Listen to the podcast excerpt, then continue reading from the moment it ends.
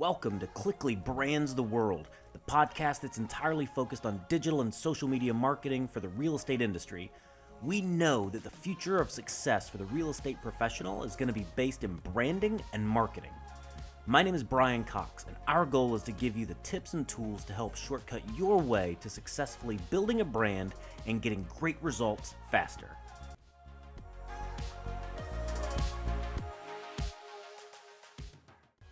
Hi, everybody, and welcome to Clickly Brands the World. I'd like to start by thanking our sponsor, uh, the beauty of toxin free. If you want to provide your clients with an amazing closing gift that they'll love and actually use, check out Beauty of Toxin Free on Instagram and Facebook and give the gift that'll help them turn their new house into a toxin free home.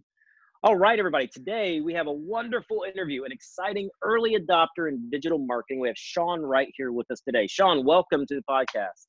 Hey, how are you? Thanks for having me hey, anytime, and glad to absolutely glad to have you. So today, what we're going to be doing is we're going to have the really amazing opportunity of talking to someone who has, you know, as an early adopter, gotten into video very early and in multiple different channels, uh, can really give us a lot of ideas and and thoughts around how we can, you know, start our digital strategy, of course, but then expand it as we get even, you know, wider and wider reaches. So whether that be through things like podcasts, videos, lives, you know, some things you may not have even heard of today, you're going to have the chance to actually talk to. You. So let's just jump into it with some tips and tricks. So Sean, again, thanks for being here, but I'm going to just hop on your first thing.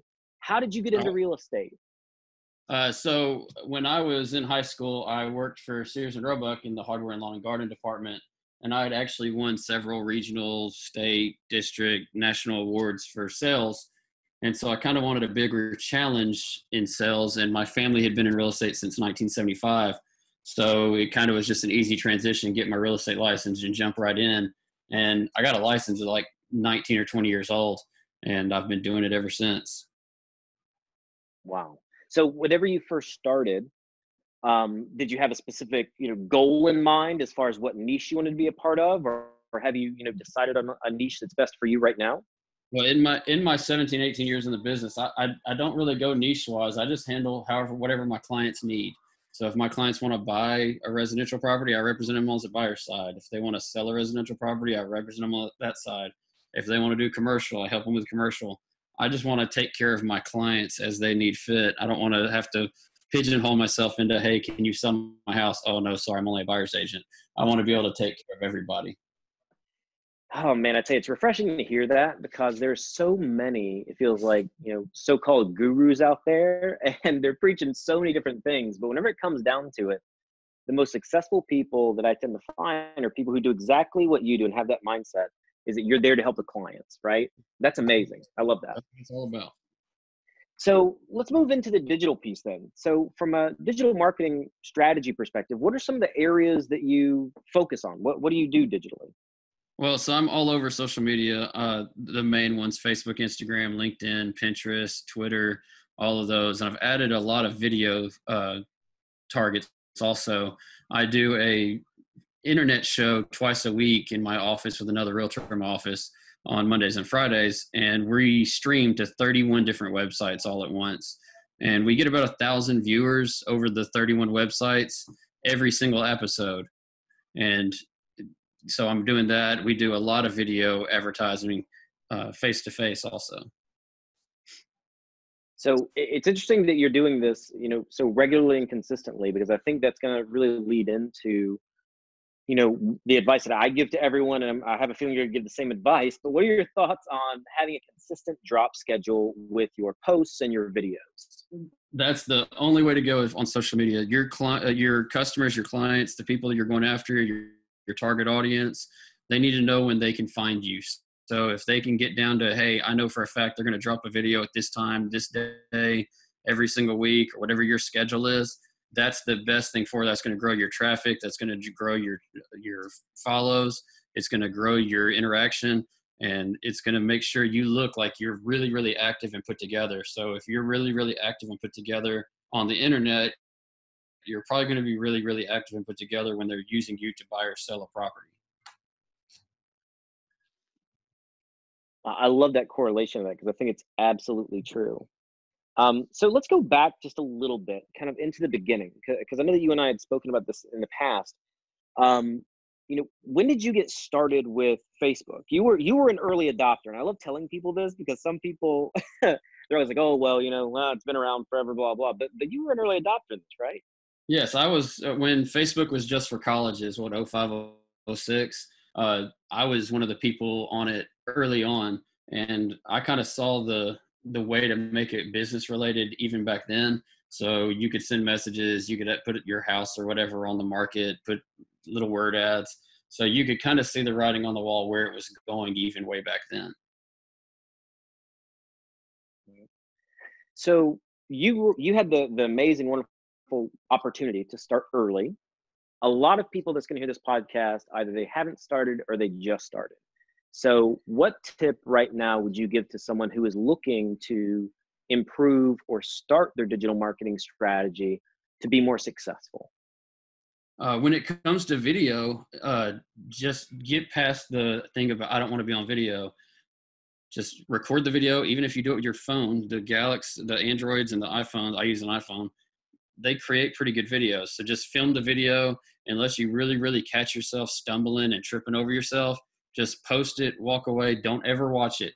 As soon as you post that video, do not go back and watch it because you'll be critiquing yourself uh, you look a lot more human and a lot more humble, even when you're tripping over yourself and making mistakes, than if you try to put some really, really finesse video out.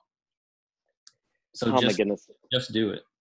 And it is, and I, just coming from someone who's been a professional speaker for 17 years, it is really hard to have a put together, perfectly finessed video. I mean, that takes it takes not only does it take time and, and experience to a certain degree, I mean, you have to have someone who's really good at editing the video. You have to make sure your lighting is right and everything else.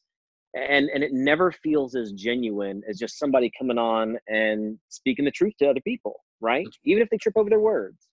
That's right. And it's it, and when you're doing a video on social media, people automatically relate to you and they more likely that they know they feel like they know you so it's a lot harder to say no to somebody when they've seen your face and they can walk up to you in town and go hey i watch your videos every single week or i watch your videos on mondays and they know they know you because they watch your videos so it's harder for them to say no when you're actually coming to them in a business role because they already see you they like you they know you they trust you where if you're just writing stuff on social media they don't know you. You're just writing words. When they see your face it automatically becomes relatable.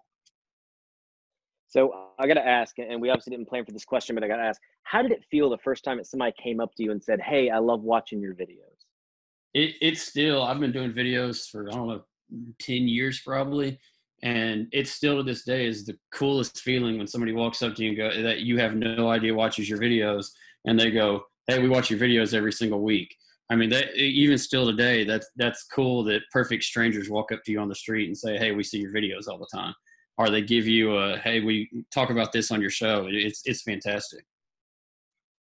Yeah, it's hard to beat that. It's hard to stop once you get that thrill right there. Like then it becomes addictive, right? Yeah, that's right. I love it. So, you know, you've been really successful in this, and, and, it's great to hear this. What has been a struggle you've had, though? Because I think everybody has the ups and the downs and the downs. Um, where would you say you've had a struggle when it comes to your digital strategy? I think consistency is the struggle, and we talked about that earlier. When you are out on social media, when you're if you're going to do videos, do videos, you've got to set yourself up to be successful by saying, okay, I'm going to do this this day at this time, every single whatever your schedule is going to be, do it and and stick to it. If you want to pre-record a bunch of videos or pre-do a bunch of posts on Sunday while you're watching football or whatever you do on Sundays, just schedule your post out on your business pages and just get them done. But be consistent to always do them because when you become less consistent you become less professional looking. So that's that's been my struggle in the past but i'm i hope i'm getting better at it. But that's that's the best thing to do is be consistent that's awesome and i should tell everybody in case you are listening to this whenever this podcast drops it will probably be about four to five weeks from football season. So get in four or five good weeks, and then you can focus a little bit more on football too. there you go. Um, so the next question I have is really talking about the overall strategy of social media. So we all know that some platforms like Facebook are really big, but they've been shrinking a bit. You have some big up and comers, Instagram, that are growing year over year and getting bigger. and then there's some that have been around you know for a long time and, and they're kind of you know uh, in the ether for some people. There's you know pinterest and then you have you know snapchat and you have all kinds of things like that. So as we look towards all these different things you know for from you what would you think would be the next big thing that's that's big right now that is probably going to become obsolete and why? I think pinterest may be your next thing to go obsolete it's really based on pictures and that's pretty much what Instagram is based off also. So as big and fast as Instagram is growing, I think you'll see Pinterest kind of going away and Instagram kind of grabbing those people and move in that direction. It's all picture based anyway, so you're meeting those same people. So I think Instagram is going to steal a lot of thunder from Pinterest. And if you have somebody like Facebook, who obviously owns Instagram, backing that with their data, their possibilities with that, it's uh, it's hard. It's gonna be hard to compete against you know the the powerhouse of Facebook and Instagram together. I yeah, absolutely agree to that. Yeah. And so then, kind of a side question to that one. So, what's the next social uh, or what social media avenue are you going to put more effort in over the next twelve months? Uh, so what I try to do is I try to watch what college kids do, and if something pops up that's real popular with college kids, try to be an early adapter at whatever that one thing is. Snapchat kind of started real hot and then it's kind of fizzled. Uh, but you want to be one of the first people on there. Like my Instagram tagline is the Murfreesboro Realtor. So I was on Instagram early enough where I could claim my city in a real being the realtor in that city. Same with on Twitter, same way. Uh, so you want to be an early adapter into those that next big thing, and you know most likely if a social media event's going to happen, it's going to come from a lower generation and work its way up. Uh, that's why Facebook's still kind of the creme de la creme because it started uh, a little younger than I am as far as college kids go. But those people have stayed on it. It's spread to their parents, spread to their kids, and it's that's still why Facebook is like the go-to social media because it's started with a group and it's just spread from that group. Mm-hmm. Absolutely. Hmm. I tell you, being early is it's a it's a risk, right? But it's not a risk that really costs you anything other than time for the most part. That's right. Like being early on Instagram, you know, you got the Murfreesboro Realtor. If Instagram would have fizzled out, you know, six months after it, you know, started, it wouldn't have really been a big deal, but you would have had the opportunity. And I think a lot of people just don't take the time to try to become the as I think Gary Vee would say the digital mayor of of that you know of a platform. Uh, right. So I really admire the fact that you do that. I, I mean, I really do because a lot of people they just don't take the time.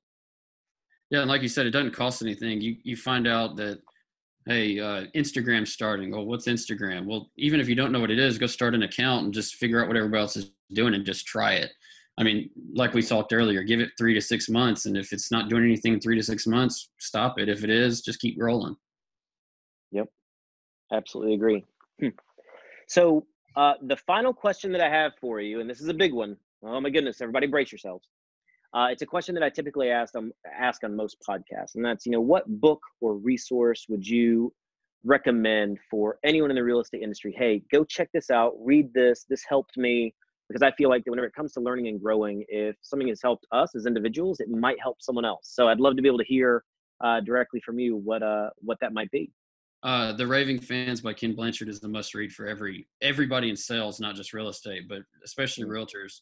Uh, realtors have got to learn that you're in this business for a long term thing. It's not a, just a one sale thing or a one transaction type of business. You want to build a referral based system and get that client for life. You want their business forever. You want their friends and family's business.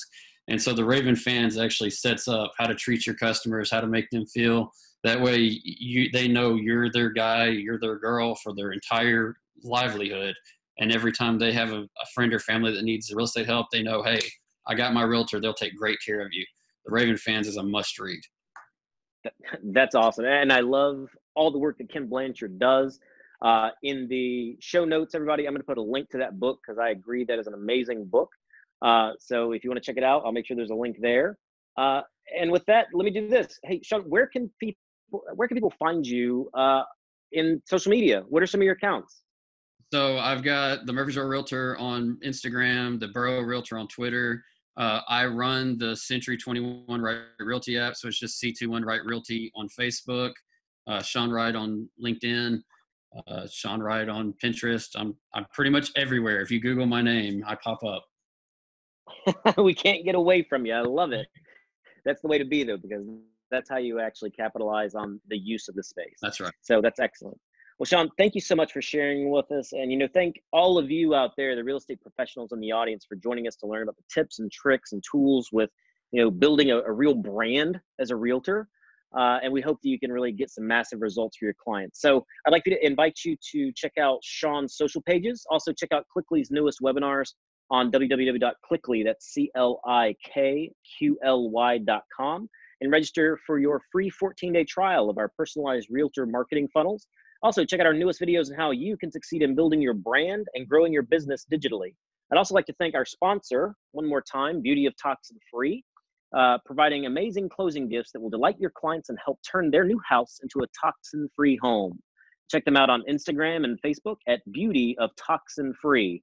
So, again, I'm Brian Cox, and thank you guys for joining us here on Clickly Brands the World. Have a great day, everybody.